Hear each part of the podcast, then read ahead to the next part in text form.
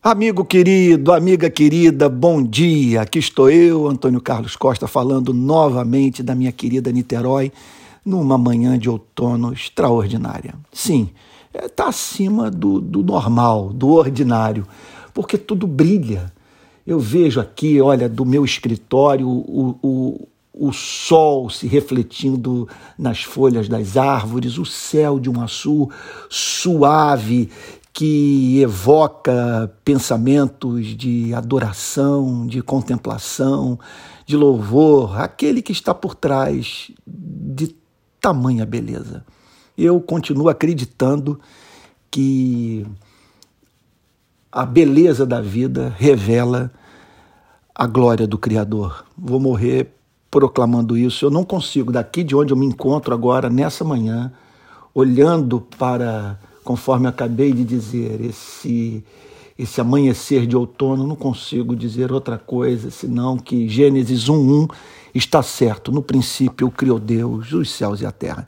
Eu quero pedir perdão a você pela ausência nesses últimos dias das, das minhas plataformas de podcast.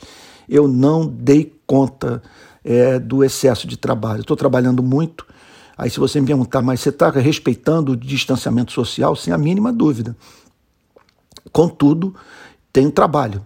Por exemplo, é, alguém passando por alguma situação grave na minha igreja, eu tenho que estar presente.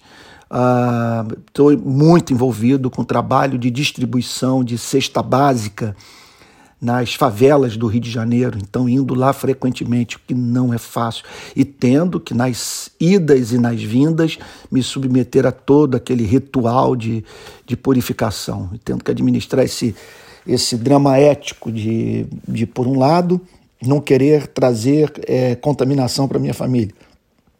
Por outro lado, não, não abandonar essas milhares de famílias pobres tão carentes da solidariedade humana. Então é isso. Envolvido com a produção de vídeos, escrevendo artigos, procurando me manter informado, e tudo isso faz com que o dia escoa com impressionante rapidez. É interessante, na minha percepção, os dias estão correndo mais, é, mais rápido do que normalmente eu, eu sinto. Mas olha, é, eu vou retomar amanhã a série de exposições sobre a carta de Paulo aos Romanos, sem a mínima dúvida, eu não vou recuar. E eu, vou fazer essa série verso por verso até o último versículo do capítulo 16 da carta aos Romanos. Tá bom? Então amanhã eu retomo. Agora eu gostaria de deixar aqui com você é, uma mensagem baseada em algo escrito por Martim Lutero. Olha que beleza, são dois parágrafos. Abre aspas. Depois que ensinamos desse modo a fé em Cristo, ensinamos também a respeito das boas obras. Visto que te apropriaste pela fé de Cristo, por intermédio de quem te tornaste justo. Vai agora e ama a Deus e ao próximo. Invoca a Deus, dá-lhe graças, prega, louva, confessa-o, faz o bem e serve ao próximo. Faz o teu dever. Essas são verdadeiramente as boas obras que manam dessa fé e brotam na alegria do coração, porque recebemos gratuitamente remissão dos pecados por causa de Cristo. E prossegue Lutero dizendo: toda cruz e sofrimento que se devem carregar depois são suportados suavemente, porque o jugo que Cristo impõe é suave e o fardo é leve. Pois quando o pecado foi perdoado e a consciência foi libertada do peso e do aguilhão do pecado, o cristão pode facilmente suportar tudo. Ele voluntariamente faz e sofre tudo porque dentro dele, ele, permita-me repetir, ele voluntariamente faz e sofre tudo porque dentro dele tudo é suave e doce. Definimos, pois, como cristão não aquele que tem ou não sente pecado, mas aquele a quem Deus não imputa o pecado por causa da sua fé em Cristo. Essa doutrina traz consolo eficaz às consciências verdadeiramente apavoradas, fecha aspas. Que eu tenho a dizer? Há uma doçura e uma suavidade na vida cristã difíceis de ser descritas por quem não conhece o Salvador. Você tem de ser membro do corpo para experimentar o que a alma do cristão prova na presença do seu maior objeto de amor, Jesus.